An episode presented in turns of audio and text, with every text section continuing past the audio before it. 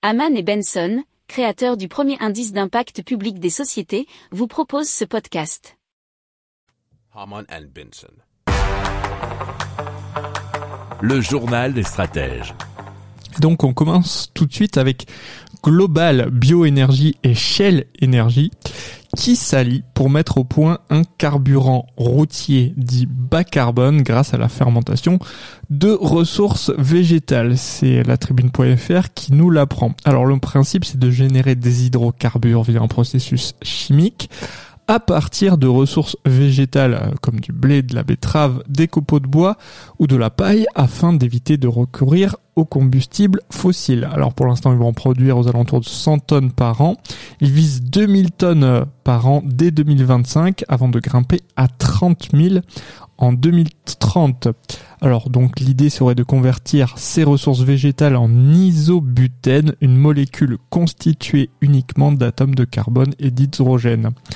Alors Global Bioénergie compte mélanger les entrants agricoles avec des micro-organismes, notamment des bactéries, afin d'engager un processus de fermentation en laboratoire.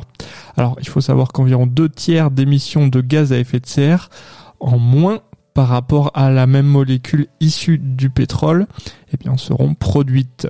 Alors, ce carburant pourrait être injecté dans tous les moteurs thermiques sans euh, limite d'incorporation.